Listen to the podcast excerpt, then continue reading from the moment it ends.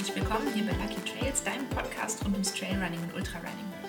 Ich bin Vicky, ich bin dein Host hier bei Lucky Trails und ich freue mich, dass du wieder dabei bist. Vor ein paar Wochen habe ich in einer Folge schon mal was angedeutet, nämlich, dass ich mein Training ein bisschen verändern will und ähm, das habe ich inzwischen gemacht und darum geht es heute in der heutigen Folge, warum ich das geändert habe, was ich da geändert habe und vor allem, mit wem ich das geändert habe. Also, kurz und schmerzlos, ich habe jetzt einen Trainer. Ich fühle mich ziemlich crazy und speziell, weil ich immer dachte, ein Trainer, das hat halt jemand, der Leistungssport betreibt, der vielleicht von seinem Sport lebt. Und das mache ich ja ganz gewiss nicht.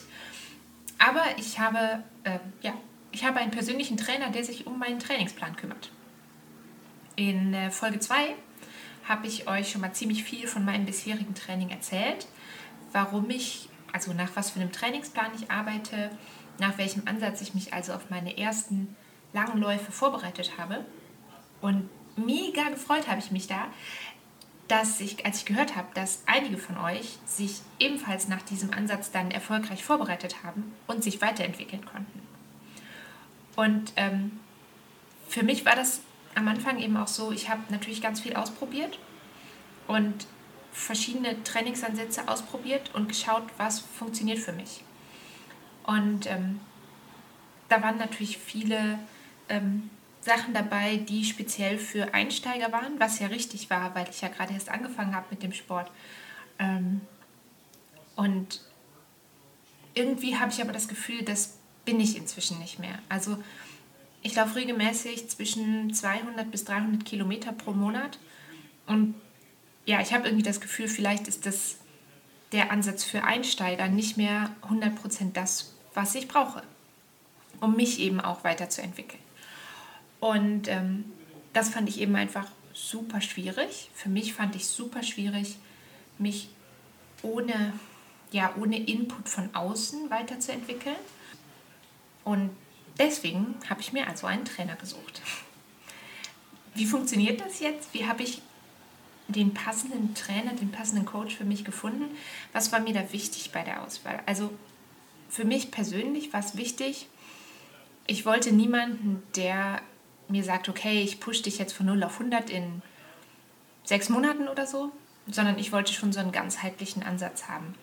Also jemanden, der zum einen natürlich ganz wichtig, mir bei der Trainingsplanung hilft, aber der eben bei dieser ganzen Planung Rücksicht auf mein Leben nimmt und auf meinen Alltag und auf meine persönlichen Bedürfnisse und darauf, wie schnell ich gestresst bin.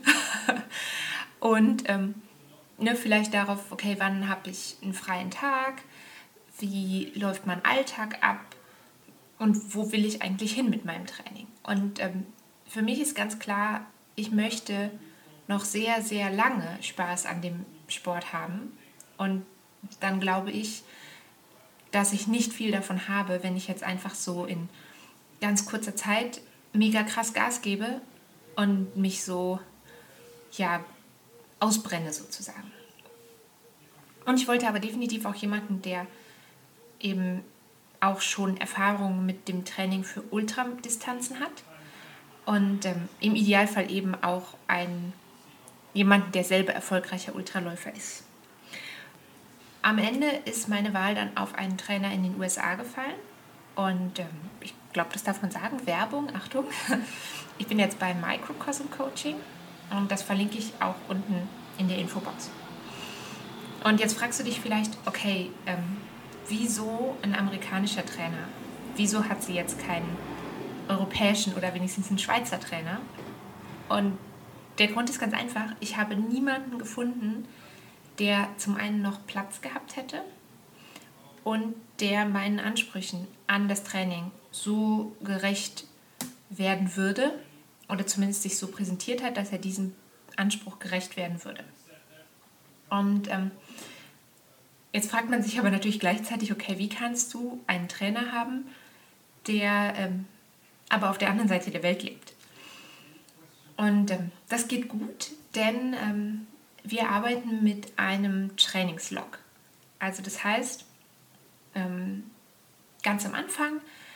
haben wir miteinander ähm, Videocalls gemacht. Ich habe ein bisschen was über mich erzählt, über, meine, über mein Laufen, über was ich bisher mache, über mein persönliches Leben. Und ähm, ich habe auch einen sehr, sehr umfangreichen Fragebogen ausgefüllt, in dem es zum Beispiel darum ging, was hatte ich für Verletzungen, ähm, was kann ich gut, was habe ich für Ziele, was habe ich in den letzten Monaten gelaufen und erreicht? Oder auch was fällt mir schwer, wie eben auch da nochmal schriftlich fixiert, wirklich, okay, wie sieht mein Alltag aus, was sind Faktoren, die mich vielleicht stressen, was sind Sachen, die mir leicht fallen. Und auf dieser Basis von den Gesprächen und dem ähm, bisherigen Training sozusagen hat ähm, TJ, so heißt mein Trainer, mir dann einen, ähm, einen Plan erstellt. Und dieser Plan geht erstmal bis Mitte Oktober und der ist aber flexibel. Das heißt, nach jedem Training trage ich in verschiedene, verschiedene Spalten, also wir haben so ein gemeinsames ähm, Tabellendokument und da steht also zum Beispiel immer drin der Tag und das Datum und dann schreibt mir der Trainer rein, was ich an dem Tag machen sollte. Also zum Beispiel, ob es ein Ruhetag ist, ob ich vielleicht 10 Kilometer laufen sollte oder 7 bis 8 Kilometer oder ob es ein Long Run ist. Und ähm, er empfiehlt auch zusätzlich ähm, für mich Meditationen zu machen, eben um mein meistens recht hohes Stresslevel so ein bisschen zu senken. Da erzähle ich gleich noch ein bisschen was zu. Und dann, ähm, dann bin ich quasi dran, also mit diesem Plan über mehrere Wochen. Und dann bin ich dran und dann trage ich ein, was habe ich wirklich gemacht. Und zwar ziemlich genau. Also ich trage wirklich ein, okay, ich bin so und so viele Kilometer gelaufen, ich bin ähm, so und so viele Höhenmeter gelaufen und ich trage auch ein, wenn es jetzt nur ganz, ganz wenig war. Also wenn es jetzt vielleicht 100 Höhenmeter war, würde ich das trotzdem eintragen. Und ähm, ich trage ein meine Durchschnittspace, wie viel ich tatsächlich, wie, wie lange ich dann am Ende gebraucht habe, da brauche ich erst nicht auszurechnen. Also wenn ich jetzt zum Beispiel, ähm, zum Beispiel von gestern schaue, 5,71 Kilometer mit einer Durchschnittspace von 6,44, ich war sehr langsam, ähm, habe ich insgesamt 38 Minuten gebraucht. Und das würde ich eintragen. Und auch noch dazu, ob ich zum Beispiel Krafttraining gemacht habe, ob ich eine Meditation gemacht habe, ob ich Yoga gemacht habe, Fahrrad gefahren bin, gewandert bin. Also alles, was ich sportlich gemacht habe an dem Tag, trage ich dann ein. Und dann habe ich immer noch Platz, Notizen zu machen. Wie habe ich mich gefühlt? War vielleicht irgendwas auch außerhalb vom Sport an dem Tag besonders? Besonders schwierig, besonders aufregend, besonders stressreich, besonders schön. Und ähm, ich trage außerdem ein, wenn mir irgendwas wehgetan hat. Also wenn ich mich verletzt habe, wenn ich umgeknickt bin, wenn ich einfach Schmerzen im Knie oder im Knöchel hatte. Und ähm, dann gibt es noch eine Spalte, da trage ich ein, wie ich mich gefühlt habe. Und zwar emotional, wie müde ich den ganzen Tag über war, wie ich mich körperlich gefühlt habe und auch wie ich geschlafen habe. Das bewerte ich auf so einer Skala von 1 bis 5. Und aus diesen Werten schaut er dann, ob mein Plan irgendwie angepasst werden muss. Ich kann auch Fragen stellen ähm, und er gibt mir dann quasi Tipps und Feedback dazu zurück. Ganz oft ist es so, dass auch viel von diesem Feedback Motivation ist, was aber für mich manchmal völlig ausreicht, einfach jemanden zu haben, der quasi sich anschaut und sagt, okay, das und das, ich sage ihm, das und das habe ich gemacht.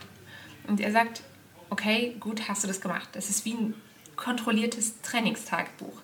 Wie so ein, ja, wie so ein ja, Zwang klingt irgendwie böse, aber wie so ein Zwang, ich muss das eintragen. Und ähm, ich kriege aber dafür in irgendeiner Form was wieder zurück. Und ich habe jemanden, der im Hintergrund so ein bisschen kontrolliert, was mache ich da. Und wenn es jetzt zum Beispiel so wäre, im Moment habe ich ein bisschen Probleme mit dem Fußgelenk rechts und das trage ich natürlich ein und danach wird dann der Plan, der ist eben sehr flexibel, der wird dann angepasst. Also ich habe jetzt zum Beispiel gemerkt, dass es mir vor allem schmerzt, wenn ich bergauf laufe. Also wird der Plan demnach angepasst, dass ich vielleicht nicht so viele Bergläufe habe. Oder wenn ich sage, okay, ich war jetzt vielleicht drei Tage lang super krank und konnte gar nicht aus dem Bett raus, dann würde das, der Plan angepasst, dass ich ein bisschen langsamer wieder einsteige. Und insgesamt finde ich klappt es für mich eigentlich bisher super gut.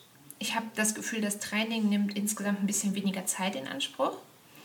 Das liegt natürlich zum einen daran, dass ich jetzt im Moment wieder viel an meiner Basis, an meinem Fundament, von meinem Ausdauerfundament quasi arbeite und ich auch ähm, relativ wenig Intervalle zum Beispiel laufe, die sonst bei mir immer relativ viel Zeit in Anspruch genommen haben.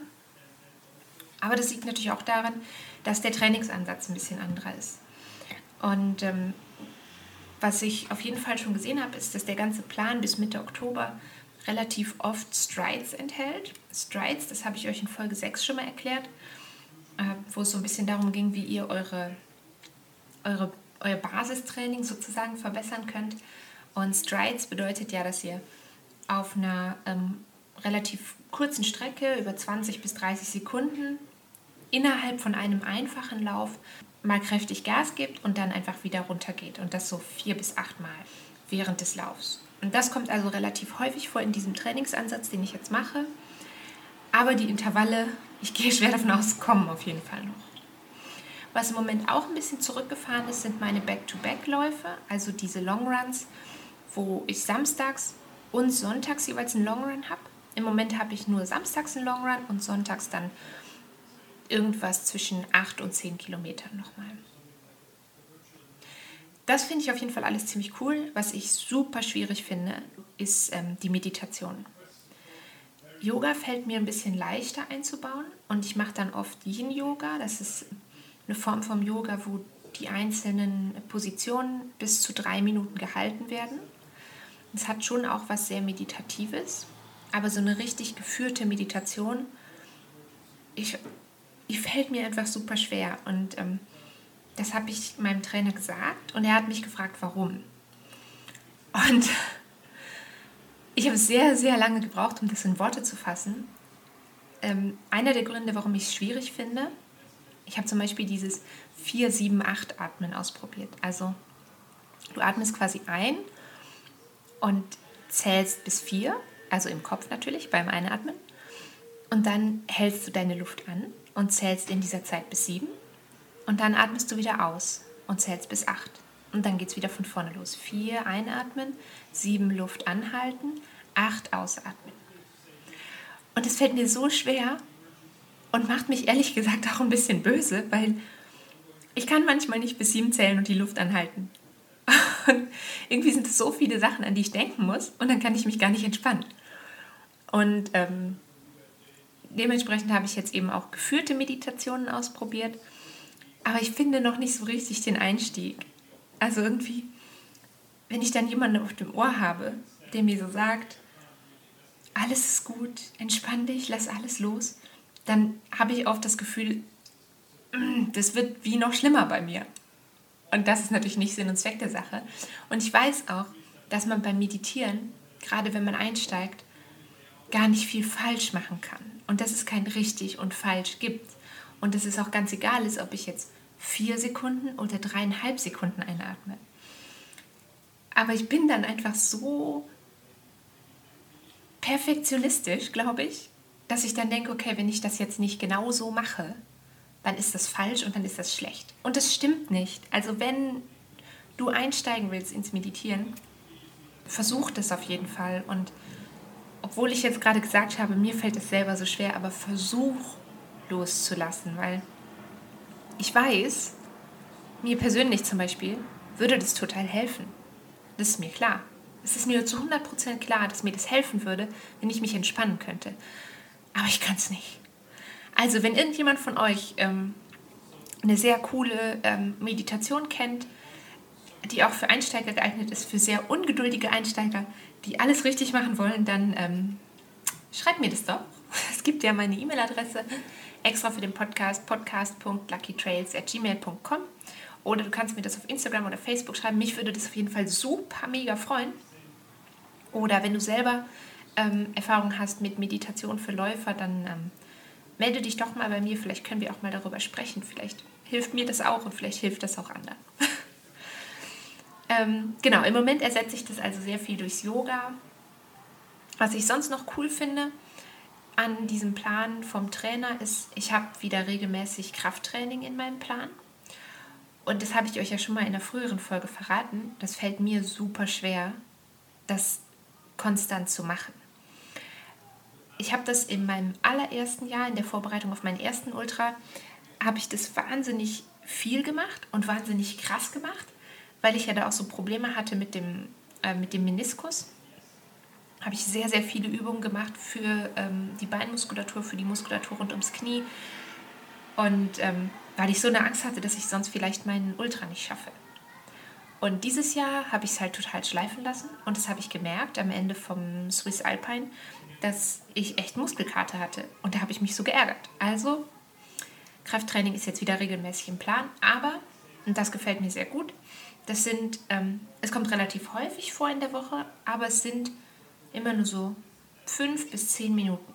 Und es hört sich ja super wenig an. Und das ist, also, das ist super wenig Zeit, die du nur brauchst, aber es hat einen krassen Effekt. Also ich habe den jetzt schon gemerkt. Und ich bin jetzt seit Anfang August dran mit dem Trainer. Also, wenn du es schaffst, trainiere fünf bis zehn Minuten Krafttraining alle zwei bis drei Tage und ähm, du wirst einen Unterschied merken.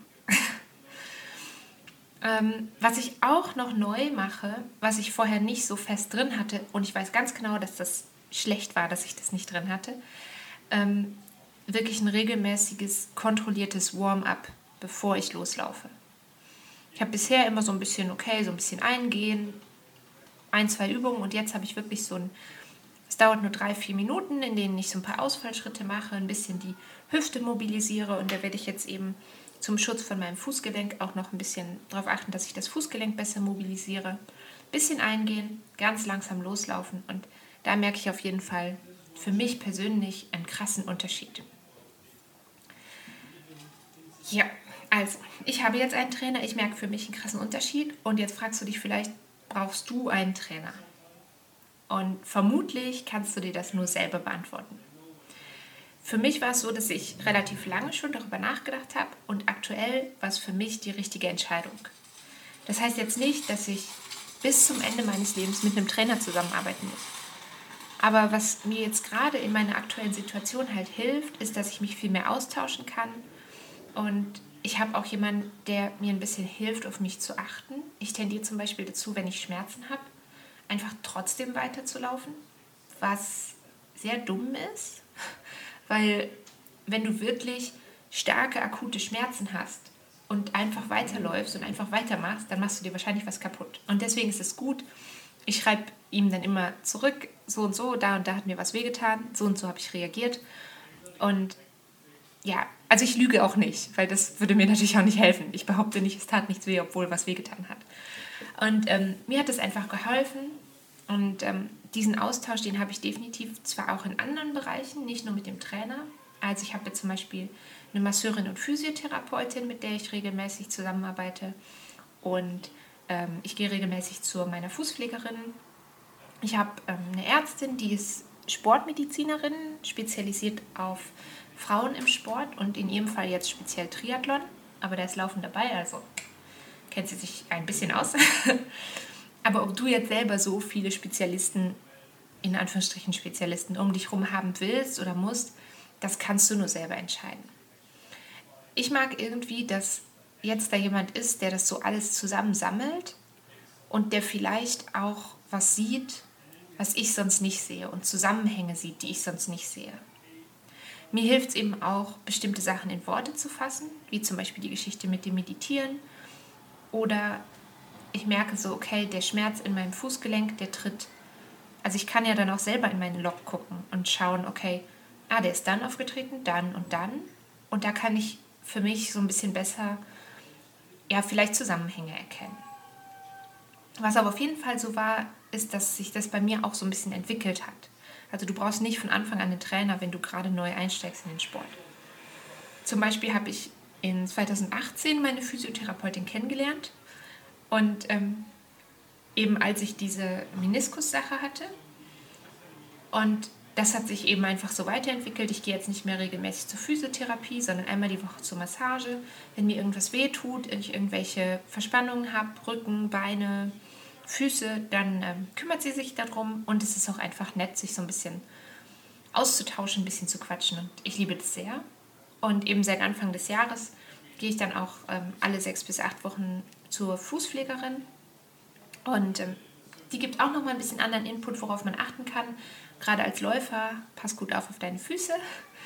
Und jetzt eben seit Anfang August bin ich jetzt mit TJ dran und ähm, ich bin auf jeden Fall gespannt, wie sich das weiterentwickelt. Und mich würde auch interessieren, ob einer von euch mit dem Trainer zusammenarbeitet und falls ja, wie sich das so für euch anfühlt und was ihr so macht mit eurem Trainer. Genau.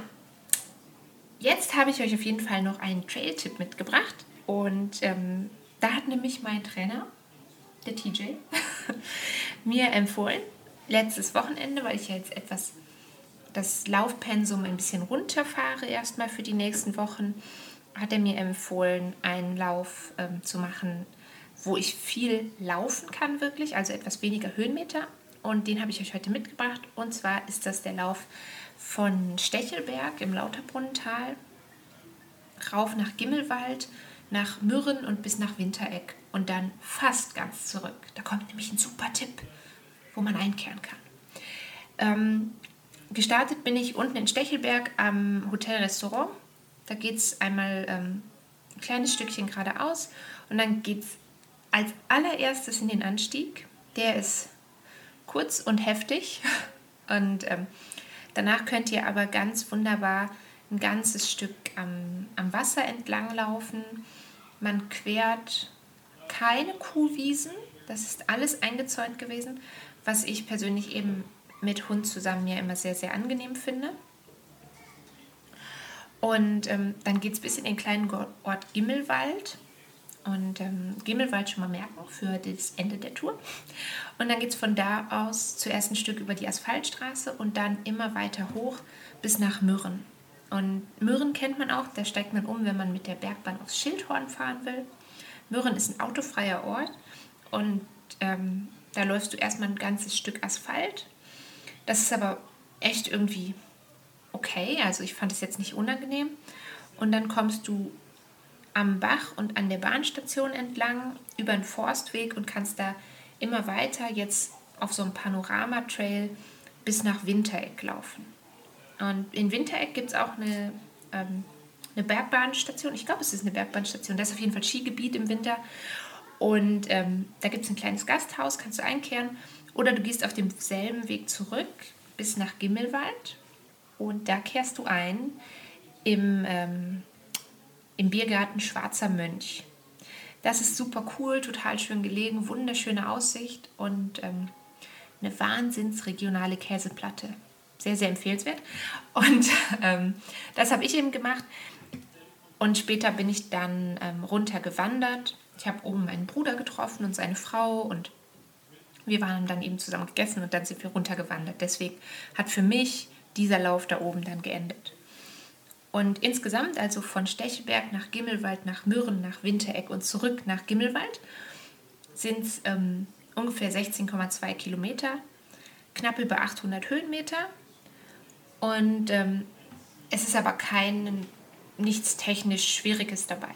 Also vielleicht der allererste Aufstieg, der ist ein bisschen ja, konditionell anspruchsvoll, weil es wirklich steil ist. Und wenn du den runterlaufen wolltest, ich bin den eben runtergewandert, dann brauchst du auf jeden Fall auch ein bisschen Trittsicherheit. Da empfehle ich dir auch ähm, gerne deine Stöcke einzupacken falls ähm, dich das noch mehr interessiert, was du überhaupt einpacken solltest auf einem Long Run, dann empfehle ich dir Folge 8. Da ging es um Gepäckkontrolle, was bei einem Long Run in deinem Rucksack ist. Und wenn es dich insgesamt interessiert, ähm, längere Touren zu planen, dann ähm, hör doch mal in Folge 20 rein. Da ging es genau um Tourenplanung. Da habe ich mit ähm, dem Swiss Trail Guide Michael gesprochen, was er so empfiehlt einzupacken und wie du dich gut vorbereiten kannst auf den nächsten Lauf.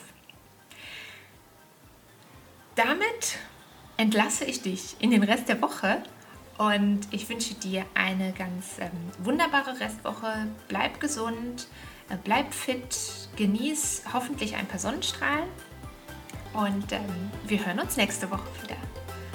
Tschüss!